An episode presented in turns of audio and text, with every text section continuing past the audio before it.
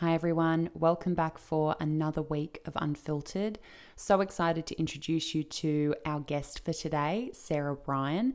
One of the reasons why I love this podcast is that I get to speak to people who I personally really admire, who I take so much inspiration from in my own work and day to day life. And Sarah is certainly one of those people. She is a coach working with women on body image issues towards self love and self acceptance and her business, Kindful Body and Mind, could not be a more accurate description of Sarah's approach and overall attitude. She educates and advocates and spreads awareness in such a kind and compassionate way. And I can only imagine that is precisely how she is with her clients as well. Sarah also dealt with binge eating disorder, which, although it's the most common eating disorder, it is the one that is the least recognized. It is truly, truly hiding in plain sight. Binge eating disorder actually affects three times the number of people who have been diagnosed with anorexia and bulimia combined but it is really not as well known as it should be given how common it is. It was finally added to the DSM 5 in 2013, but we are still continuing to see just really high levels of ignorance about the disorder, not just on a social level, but also from medical professionals. And Sarah and I get into that a little bit today some misfires with treatment and some responses or attitudes that she encountered, which she is working actively as a professional herself to sort of dismantle some of those stigmatized ideas around how eating disorders present and what they look like and how people are experiencing them. We talk about her experience not only through her eating disorder, but her recovery and what made her decide to work with people in the capacity that she does now. We also talk about some of the awkward experiences we've both had trying to spread awareness in the media around eating disorders and where we think that things can improve in that department along with a whole host of other things, which I think you guys will find really valuable in today's episode. I hope you get an awful lot out of our chat today and make sure you go and find Sarah absolutely everywhere, all over the internet. So, Sarah, thank you so much for coming and chatting to me today. I am such a huge fan of your work. As I said to you before, I cannot even remember how I stumbled across you on Instagram, but I'm so thankful that I did. You are such a bright light on my feed. If our listeners needed to know three things about you before we start chatting today, what would they be? Hi, me. Now you've got me blushing after all those compliments. You're so sweet. Um, all right, so three things. Um, I am a huge animal lover, um, a bit of a cat lady. I've got three cats and two bunny rabbits. Um, I would definitely have loads more animals if I had the space. what else? I can touch my nose with my tongue. That's a party trick. Three things about me. What's the final one? Um, what can we find? Am I stuck on this question? Because it's weird. It's like when people ask you questions like, "What's the most embarrassing memory?" and you're like, "The time I'm taking answering this question because I can't remember right now." What's something we can find you doing on the weekends?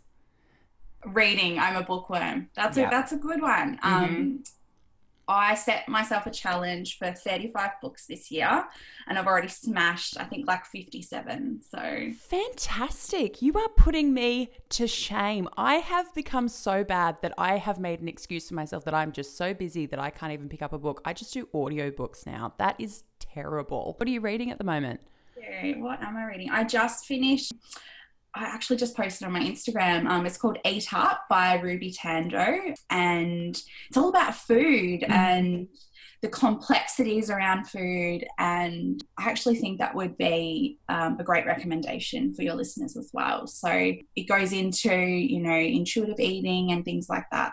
Um, but I just found it such a breath of fresh air mm. when we look at food and, you know, all the confusing messages around it. And it was pretty much a love story to food. So I can't stop gushing about it. It was an incredible read and so beautifully written as well. Yeah, a love story to food. I like that. That sort of should be the tagline for intuitive eating. So, because I do notice that you do book recommendations on your Instagram, which I love because, like I said, I've always got a list. Not that I pick them up, I buy them on the audiobook store.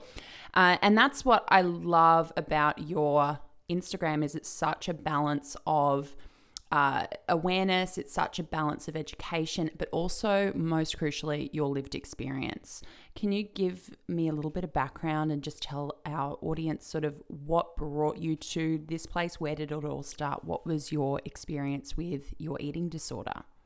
Yeah, absolutely. So, you know, this is a, a long story and it goes back quite a bit, but that's um, the beauty my... of a podcast. We are not limited. um, where do I start? I, I guess um, what led me here was my diagnosis with binge eating disorder. Um, in 2017. Um, so that was two years ago now. I went un- undiagnosed for about 12 years. Um, so, you know, looking back, my earliest memories of binge eating and body image issues started around when I was 16. Um, and, you know, since that time, um, between that time and my diagnosis, was, you know, just a really tough time for me, you know, not like being really confused and not knowing what was going on and feeling like there was something wrong with me and feeling out of control.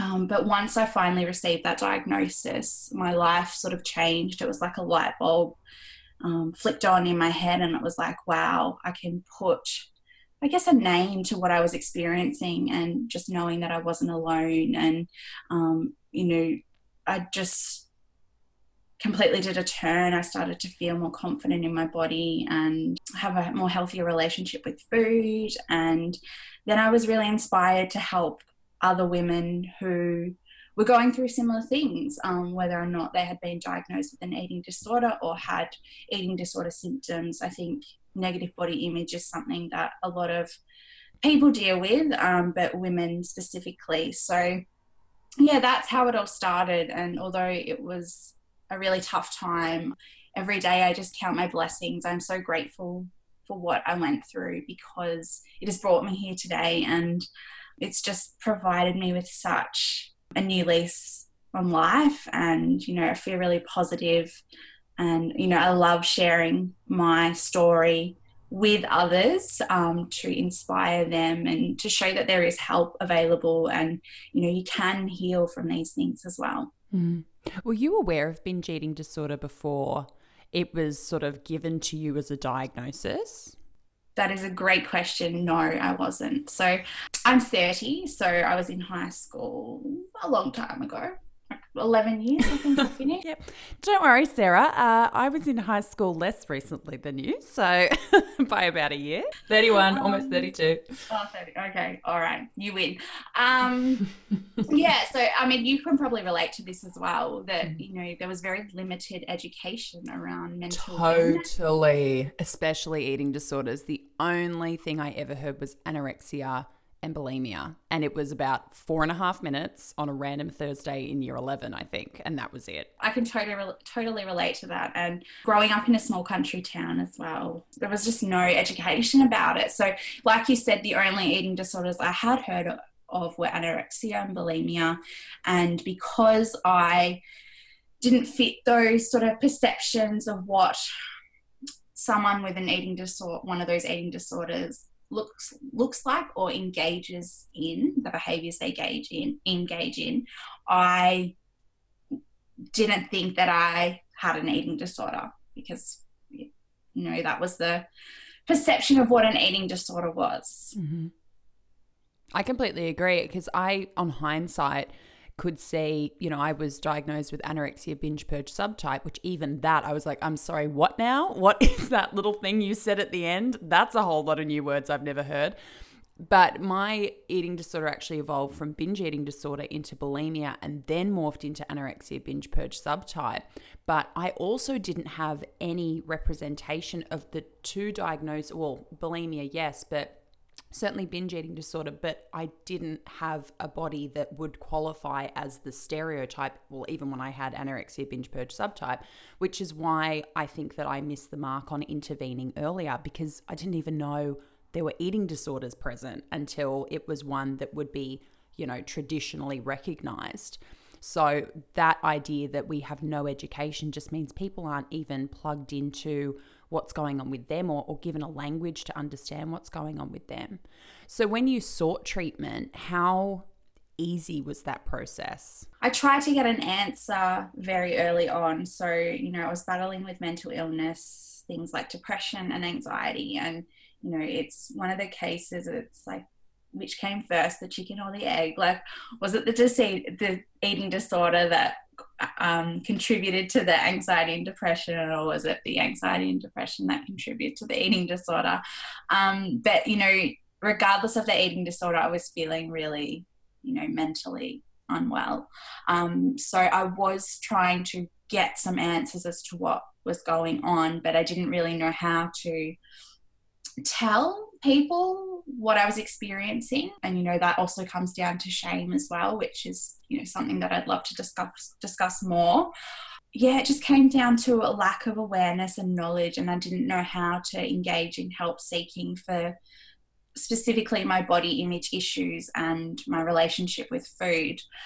And it would often end up with me just feeling completely disgusted in my body and then heading down the, the path of chronic dieting and, you know, just that merry-go-round of diet, binge, diet, binge, um, all that sort of fun stuff. But then you know, I feel like forces aligned, and um, some I had a huge breakthrough in 2017 where I was sitting at the doctor's office, and as usual, they made me jump on the scales for no for no reason except that you know just jump on the scales. And you know i looked at the scales and in front of me i saw the heaviest weight that i had been and that absolutely devastated me. And, you know, just as I was going to sign up to the latest fad diet, you know, something clicked inside me. And a few months prior, I'd been speaking to my psychologist about my food and eating behaviors, and she um, had been networking with a local dietitian who specialized in eating disorders. And, you know, I remembered that she'd given me her business card. So I went on her website and um, I looked up binge eating disorder and I thought, oh my gosh, that's me. So I ended up making an appointment with her, and yeah, that's how I got the diagnosis and started to receive treatment. Yeah, you touched on shame in your process and how that does inhibit us even talking about it on a peer level, talking to friends or family about it. I was also deeply, deeply ashamed of my behaviors behaviors like binging and purging are really stigmatized. You know, everyone wants to focus on sort of the restrictive part of my eating disorder, but the most chronic and distressing part of my eating disorder was the binging and purging. How did shame sort of play a role in the process of getting help for you or even in your eating disorder? How did shame show up? it showed up quite a lot. And yeah, as you said, there's um, a lot of stigma around, you know, binge eating um, and the process. So I just remember feeling really ashamed of what I was engaging in, and that has a lot to do with society's perception of bodies and, you know, food and one body being better than another body and our obsession with weight loss. So, you know, I've always lived in, um, you know, I guess a larger body um, compared to my peers. And with that comes the added element of, you know, food shame. You know, you don't want to be perceived as doing the wrong thing, I suppose. Uh, yeah, just the stigma that goes along with someone in a larger body and and eating. Mm-hmm. And that has a lot of shame within itself. But then when you put binge eating into the process, which is um, consuming larger amounts of food and you know being quite secretive about the food, that just adds another element of shame. So I think that definitely contributed to you know me not reaching out for help earlier um, because I was ashamed and not speaking to anyone else about it, whether it be peers or you know, a psychologist. It's just not something that you see people talking about. Agreed. And yeah. Mm.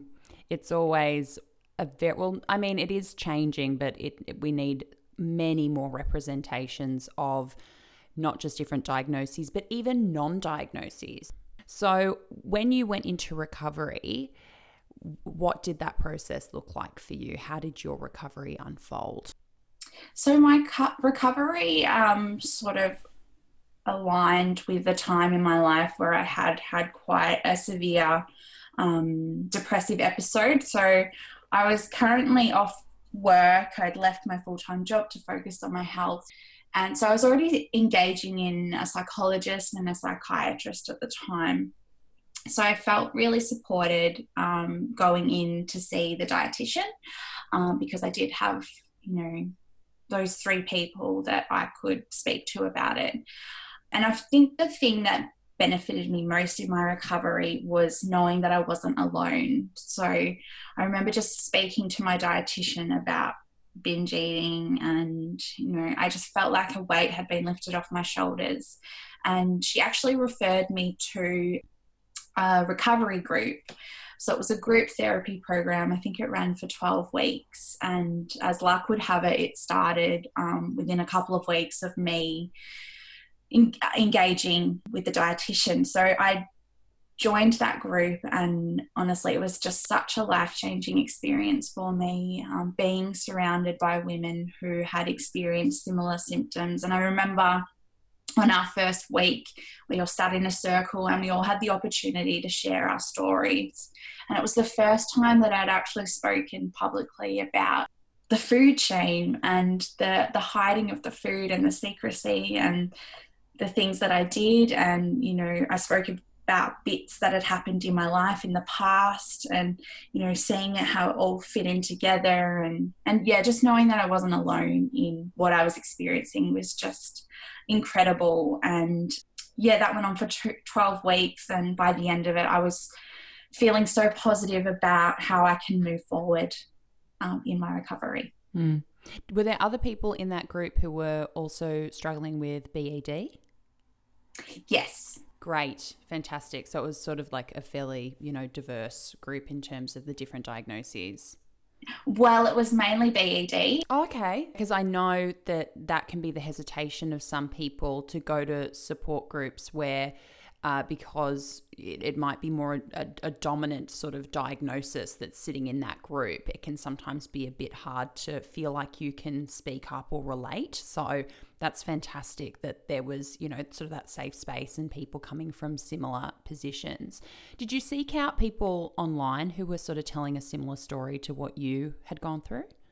Yeah, absolutely. So once I sort of, you know, discovered binge eating disorder existed, um, I and then realized that I wasn't alone. Um, yeah, I started sort of filling my social media feeds with people that um, were on a path to healing their own relationship with food and with their bodies and you know it is quite it's it is still quite difficult to find people who are speaking about binge eating disorder but again i think that and it, i've also spoken about this with my clients as well.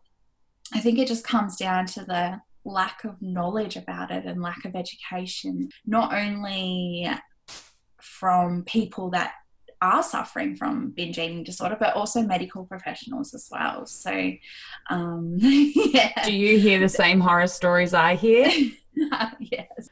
Yep. Mm-hmm. Yep. And yeah, even with my own experiences of, um, you know, trying to tell my doctor what I was going through and being told, go see a dietitian and go lose weight. Um, wow. Yeah. And I had another experience where I was seeing a psychotherapist who was treating me with hypnotherapy as well. So, but in not in relation to binge eating, but in relation to my weight. And mm. yeah, it was just, yeah, I look back and I cringe. And did that make you want to turn away from trip? what sort of impression did that leave you with? Well, at that time, I thought that that's what I had to do. So and I guess that's why I stayed stuck for so long because I thought weight loss and dieting was the answer. If only I stopped eating all this food, if only I made better choices and things like that, because that's what they were sort of encouraging me to do. So at the time, I didn't know there was any different way to recover from what I was going through. That's what breaks my heart the most when I have clients come to me who've been sort of through the roundabout of mostly going to doctors. They ha- because they don't know they're dealing with a mental illness they will come to me and they'll be so hesitant to be trusting or open up or allow you to kind of uh, help them initially. They do have the desire for help, but they're so uh, impacted by how they've been received before because so much of what they're told is that it is a it is their own personal failing it is a moral failing but we're not saying to people with well, in bulimia cops a little bit of it as well because there's also, you know, the waste component. You know, you're throwing up food, you're being wasteful. So again, there's that uh, focus on anorexia being, you know, they are that that is the diagnosis where there is a, a degree of sympathy at least. There's still some uh, judgment in terms of, you know, being uh, materialistic or superficial and it all just about being thin. So none of us really get away with too much uh, and all completely inaccurate, obviously. So, in your experience with uh, clients, etc., when they come to you, do you see that showing up a lot? That they've been given the impression that this is their own personal failing, uh, that it's moralistic, that it's something that they have done wrong? Yeah, absolutely, 100%. And um, I can relate to that as well. You know, there's the perception that, you know, you just can't control yourself or, you know, just stop eating. Like it's as simple as, you know, just stop eating so much food, but it's not. And whether that is through medical professionals that have sort of indicated things like that. But I think just society as a whole not having that understanding or awareness of binge eating disorder. It's it's like they take the name literally, like binge eating is just about binge eating, but it's so much more complex than that, mm-hmm. you know? This stuff just doesn't happen because you know we love we love food and we can't stop eating it and there are so many more aspects to that as well and it's so just not about the food no no it's I, at the time when I would binge, I tasted nothing. Absolutely nothing. I was just after the numbing fix. That was it. Food started to actually gain taste once I started recovering. And I was like, oh, wow, I was eating all that food and none of it was enjoyable. And now I actually eat it in amounts that I can enjoy and I can connect with it because it's not really something that I'm using as a way to numb myself. And that's purely what it was. Was that your experience? It sort of had a numbing effect to it? Yeah, numbing. Yeah, that's exactly why I started engaging it. And I'm not sure, I don't think I mentioned that in the start, but um, yeah, I'd love to discuss that a bit yeah. more because I think that might resonate with people who are struggling with that is it started off as a way to numb my feelings of unworthiness. So it's my earliest memory was when I was 16, but I'm sure it, there were signs even earlier than that. Was I was already struggling to keep up with the pressures of being a teenage girl. Um, and then my world came crashing down when a close group of my friends just suddenly stopped talking to me at school, which is mm. the worst thing to happen um, life, back in high life school. Life ending in high school, truly. Mm so yeah for weeks they wanted nothing to do with me and um, you know going to a small country town that was just huge impact so I started to feel really isolated and you know i had no one to turn to so i started to turn to food and food became my friend it started to comfort me when no one else could and you know it numbed those feelings of hopelessness and unworthiness as well mm. It is such an escape. That was my feeling whenever I engaged in that behavior was just, I just don't have to think for 10 to 20 minutes. And of course, then the shame and the guilt and the regret comes screaming in. But when you don't have anything else, as you say, you don't have any other outlet, anyone to talk to, those 10, 20 minutes, you'll take them. Mm-hmm. Right? At any cost. And that's why I always say yes, there are absolutely nuances to each diagnosis or even non diagnosis, but there's such a thread of commonality throughout all of our experiences, and that is that we're just trying to cope, we're just trying to survive. And this is the way that, for as long as we feel that we, you know, don't have anything else, this is how we are trying to just get through. Yeah. And I think that that's probably helped knowing that helped me in my breakthrough to recovery was knowing that I was I was just trying to survive um, as best as I knew how. Mm. And, you know, I think binge eating, the misconception about binge eating disorder is that it's a food addiction, but actually it's it's not. It's, you know, a way to cope mm. with life. Mm. I completely agree. I always say to clients because there's so much there's not just shame in the eating disorder, there's then shame in recovery, which I experienced. I was telling somebody the other day, my YouTube channel, I for some reason thought that no one would ever find it who I knew, and my Instagram uh, page, which was associated with it, what Mia did next, people started finding it in my personal life, and I talked openly about everything on that channel and on my Instagram page, and people I knew would find my Instagram page and add me, and I would freak out and block them even though they'd already seen it mia. They they know what's up. They you can't take that back. Because even in my recovery in the early days, I was still deeply, deeply ashamed of, you know, yeah, not just my uh, eating disorder, but even recovering from it. And I really needed to make peace with the fact that it wasn't my fault in the sense that it wasn't my choice, that it was something which developed where there was an enormous gap in my development of coping skills. And like you, I sort of had this event take place. My parents split up when I was 19, and my whole, yeah, waving in the club. yeah, there you go. And all these associated things. And I was in my first year of uni. My whole world exploded. Like I remember saying to people, I feel like I don't have anything underneath me. I'm just in free fall. And this was something I could reach for. And a big part of me overcoming that shame and that guilt was saying to myself this great quote about forgiveness. Forgiveness is not saying that what happened was okay. Forgiveness is saying it couldn't have been any different. That you did what you could with what you had at the time. And now that you have something different, you can do something different. You can do better for yourself, I suppose. And the concept of self forgiveness is a big part of stuff that I do with clients. Is that, was that sort of part of your process as well, kind of making peace with that younger person who was just flailing around trying to keep it together however she could? Yeah, I have a lot of I feel really protective of my inner child mm. and what she went through. And, you know, looking back, I'm so proud that she got through that time in with the ways that she knew how to. So yeah, I can definitely relate to that. And I love the idea of, you know, forgiving yourself for that. And I can totally, totally relate to, you know, the journey of recovery too. So you said that you'd block people that you knew on Instagram who started following you. I felt very similar when I did my first TV interview um, last month.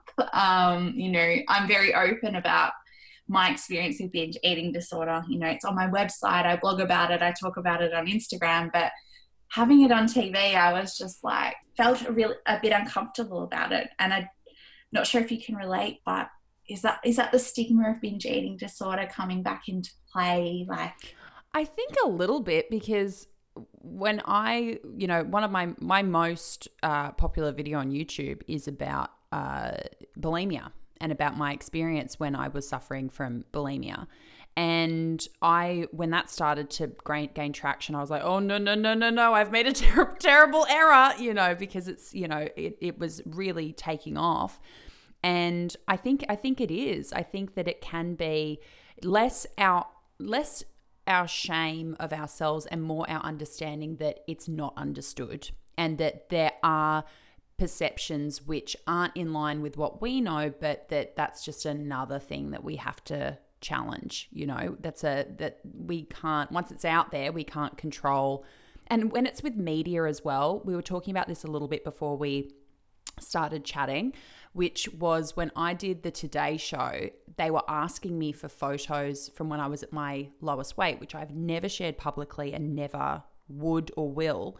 And I refused, and I was really clear about why. It's not productive. That's not what I'm coming on to talk about. I'm not just coming on to talk about like this short part of my experience. Uh, and I, it's got to be inclusive. We've got to talk about eating disorders.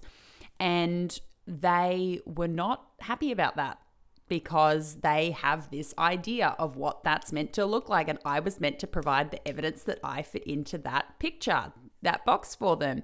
So it is running into that stuff, which kind of reinforces oh, well, should I be ashamed of my behaviors and what's showed up for me? Did you kind of have that feeling going into that interview a little bit? Like, how's this going yeah. to be perceived? Yeah, absolutely. And getting, uh, like with you, they were sort of prying into it a little bit more than is productive um, and safe as well. Um, mm. so I got the question around what type of food I binged on. And um, how much food they also asked you. Yeah. That's number one no no. I know. And I try very nicely to, you know, move on um, or just not answer that question. But the presenter came back to me with that question, um, even though she could clearly see that I wasn't interested in answering that. So, um, as you said, questions like that or information is not necessary. I was there to share my experience, and it doesn't matter how much food I ate, it doesn't matter uh, what type of foods I ate. Um, we all all of our experiences are valid. You know, things like that can lead to really unhealthy behaviors in other people who might be experiencing it and, and watched it. You know like with the today show wanting to show your photos of you being at your lowest weight. Incredibly unhelpful to to other people. And i think that's where you can really see, and I'm always quite stunned. It, there are some media outlets I work with who are really open to being educated, and others who seem to be that way. And then I'll contribute a quote or a comment, and the images they run to accompany that, I'm like, oh my gosh, like, you know, and then people have this misconception that I've like been part of that. Like I went into, you know, the newspaper and picked the photos they were going to use. And it is quite stunning in that context to be like, wow, you guys just really, really don't know how to handle these topics sensitively or not sensitively, but productively, as we've said a couple of times. You're trying to get to an outcome, you're trying to uh, reach a goal, and the way in which it's handled, I just don't feel like is doing it that effectively. Case in point, there was a comment in your interview with them where one of them said, Do we need to think of binge eating disorder as a disorder and not just a behavior? And it was like, The answer is in the question. binge eating disorder is a disorder. yes. I totally forgot about that question. It's like, I don't even need to answer that for you because you just did that all by yourself. so, point. with the sort of traditional media representation, what is what's lacking? Like, where does it need to be improved? How, how can it be improved? Like, how, how can they be more responsible? Mm, that's a really great question. I think diversity as well. Um, yeah. And, you know, I, I feel like we've, we've come in this conversation we've come around in a circle because you sort of said you know when you've provided quotes to newspapers and things like that and then they've used um, you know inappropriate imagery it comes back to us in the beginning saying you know there's a lack of education of what is an eating disorder and there's stereotypes around eating disorders so i feel like they're still feeding into that you know this is what a eating disorder is um, and if you don't look like that or if you don't engage in these behaviors, then you don't have an eating disorder. So then there's people that, you know, like I was, and I'm sure you were too, living in shame and not knowing what was going on. So I feel like there needs to be more diversity around eating disorders. And I know that there is some of that coming soon. I'm very fortunate to get involved with the Butterfly Foundation on the weekend about diversity. So Fantastic. that'll be really exciting. Oh, but oh, I wish I was yeah. home for that. You'll have to tell me all about it. Yes, I will. I will. You know, sharing more lived experience rather than, I mean, a mixture of lived experience and the medical side of things. I think letting people talk, that's what was, I was like, in that interview, I was like, let her talk. Let her, tell her to tell her story. I want to know. Like, you know, let her, it, don't, it's so funneled into what their preconception is. It's more like, let these people with lived experience educate you. That's why you've invited them on, is for education. So allow them to, through their lived experience, educate you and tell you about what this is instead of telling them what it is. Yes, that's a great point. Um, you know, that day actually, I was expecting to speak a bit longer, but that day there was um, quite a big news story in Australia. So um, I feel like my interview might have got cut short a little bit. But um, yeah, I was hoping to talk more about my own personal experience because by sharing my story, I'm giving others permission to start talking about their story. So you know, it's all well and good for me to say, you know, I, I had binge eating disorder, or I, I still, you know, I'm recovering from binge eating disorder, and this is what happened. Um, but, you know, going a little bit more deeper about what I was experiencing um, rather than just some stock standard responses, um, mm. I think would be helpful. And that's what I'm, I think because binge eating disorder is one of the EDs that lack a bit of representation, um, yeah, I'd love to see you know more people talk about it. But again, there's that stigma and shame, and people don't feel comfortable doing it. But you know, you've got to start somewhere, and I'm very fortunate to have developed the confidence to be able to share my story and own it. And you know, as I said, I've started you know working a little bit with the Butterfly Foundation. So if there are any opportunities you know, I will jump at any opportunity to speak about it because I think that's just so important. If I had heard someone talking about binge eating when I was at my lowest, made a whole world of difference. yeah. Me. Can you tell me about this work you're doing with Butterfly, or is it confidential at this point? No, it's not confidential. Um, oh, I don't think so. Anyway, um, it's just uh, campaign they'll be running um, next month, I think. It's just about, you know, a bit more diversity mm-hmm. in eating disorders. So I get the opportunity to fly up to Sydney on Sunday and record a video about my experience of eating disorders and how I got help and things like that. So as we were sort of saying, you know, talking more about it, I think is really important. So I get that opportunity with Butterfly. So yeah, there'll be a video coming out about that, and you know, hopefully people can see them, maybe see themselves in my story and take that as a sign that you know they are worthy of seeking help and there is support out there too. Mm. I'd love them to to bring you on in a more official capacity. I, I would love that. Too. I might have a little chat to Butterfly about that. So, in terms of how you see lived experience and its impact with how you share it online, what's the feedback you get from people sort of taking in your content about, you know, them finding you and hearing you tell your story? What's the feedback that people give you about the impact that's having on them? Um, very positive, thankfully, because it is quite a vulnerable thing to do. So, you know, I have a, a, lot of people reach out to me and say that they can relate to things that I've experienced. And, you know, I love to, you know, point people into the right direction as to where to get help because it is quite a scary process as well. And, the lack of education and you know a lot of people aren't really sure where to start. So i've had a really great response from people um, about binge eating disorder and sharing my lived experience. So you know i love doing the advocacy work. Um, it just brings me so much joy. I think you do such a beautiful job of like the you picked the right name for your business and your handle and everything kindful. I love that because I think that comes through your your education of people, your representation of yourself, the way in which you address people going through something similar, but most importantly, the way you educate people who may not know is incredibly kind and compassionate and understanding that people aren't coming at this with ignorance by choice.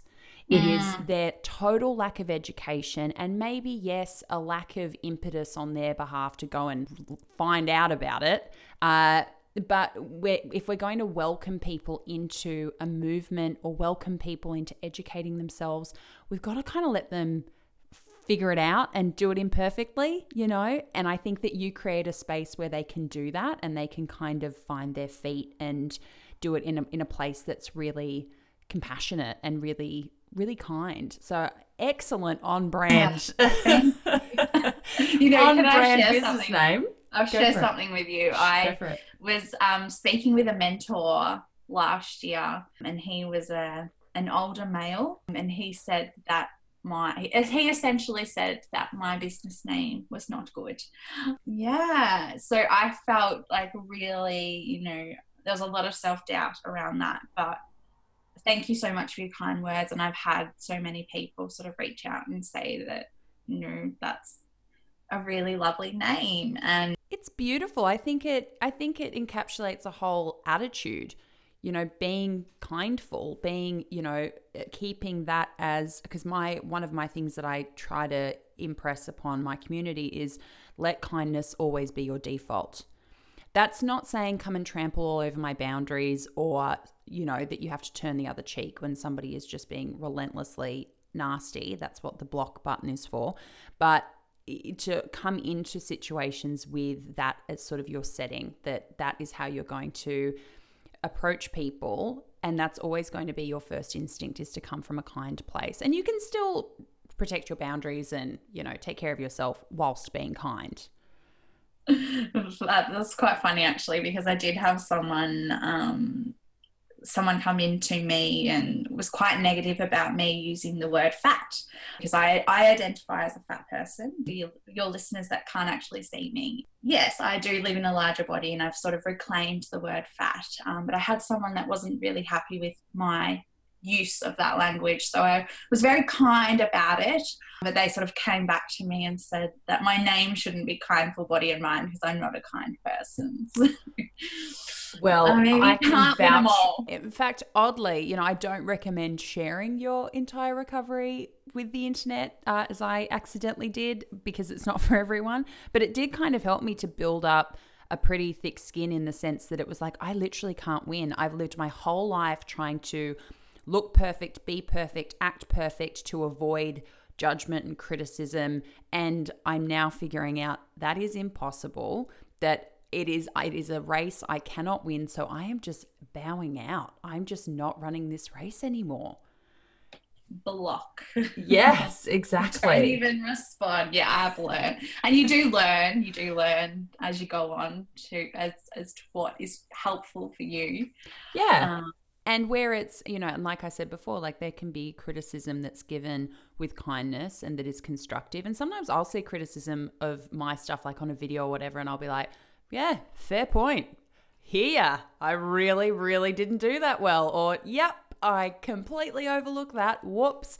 And that will actually contribute to me thinking about things differently or coming at it from a different angle. Um, but yeah, I completely understand that block feature where it's just like, this is not constructive or productive. And I don't have to actually listen to it, you know?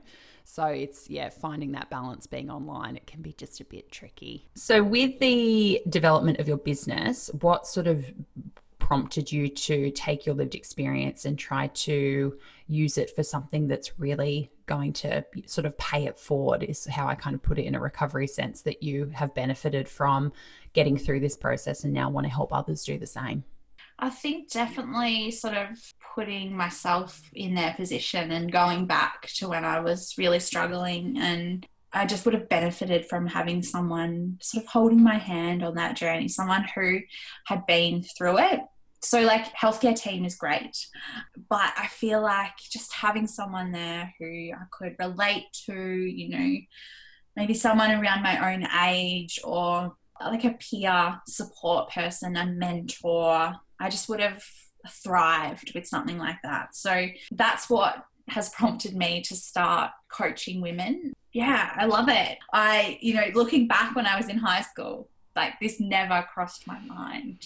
Um, but one day it just sort of popped up in my head. And, you know, I'm also very fortunate because I do struggle a lot with my mental health. So I made the conscious decision a couple of years ago that, you know, I wanted to work in a capacity where I could, um, you know, be flexible and, yeah, take care of myself. So, working for myself and doing something that I absolutely love has just benefited my mental health so much. Hmm. Um, Yeah. Yeah, it is pretty awesome to work for yourself. It also sucks sometimes, but when I complain about it, my friends who are like nine to five are like, don't, just shush, just be quiet. I don't want to hear it. So, Sarah, I have loved talking to you today. I know that our listeners are going to take so much from this chat. I'm really, really keen for people to come and find you. So, if they need to come and check out your beautiful feed or come to you for coaching, where can they find you? So they can find me. Um, my business is Kindful Body and Mind. Um, so www.kindfulbodyandmind.com. Um, but on Instagram, I'm at Kindful Body Mind without the end. But I'm sure you'll find me. I love connecting with people from around mm-hmm. the world. And I'm so thankful for Instagram. You know, we're talking about the negatives, but I'm mm-hmm. so thankful that there's a sense sense of community. Um, so we both came across each other from absolutely. Instagram. And yeah. it is if you use it for good. And this is, you mm. know, Instagram it can be toxic, but I truly believe it's like anything. It's what you it's sort of like when you look at the eating disorder it's like food or movement. Food and movement are objectively not issues right? But it's how mm-hmm. you use it that is its power right? Instagram it's how you use it it's how you as the user interact with it. That's the world you're creating for yourself. And guys if there's any way to bring a little bit of light into your feed it's to go and find sarah and please give her a follow and check out her amazing work I will also have all of her um, handles tagged in my Instagram stories when I put this podcast up and on my feed and over on the SoundCloud page as well. So, Sarah, thank you so much. I really, really hope that you come back. I think there's so many other things we can do a deep dive on, especially as these topics come up and this entire area of advocacy continues to grow and change. And I'm very excited to see what you're about to do with Butterfly as well. Please keep me posted. I will. Thank you so much, Mia. I could honestly sit and chat with you all day. this so will be fun. a multi-parter, I'm quite sure. oh, lovely. Thanks, Mia. soon. Thanks. Bye.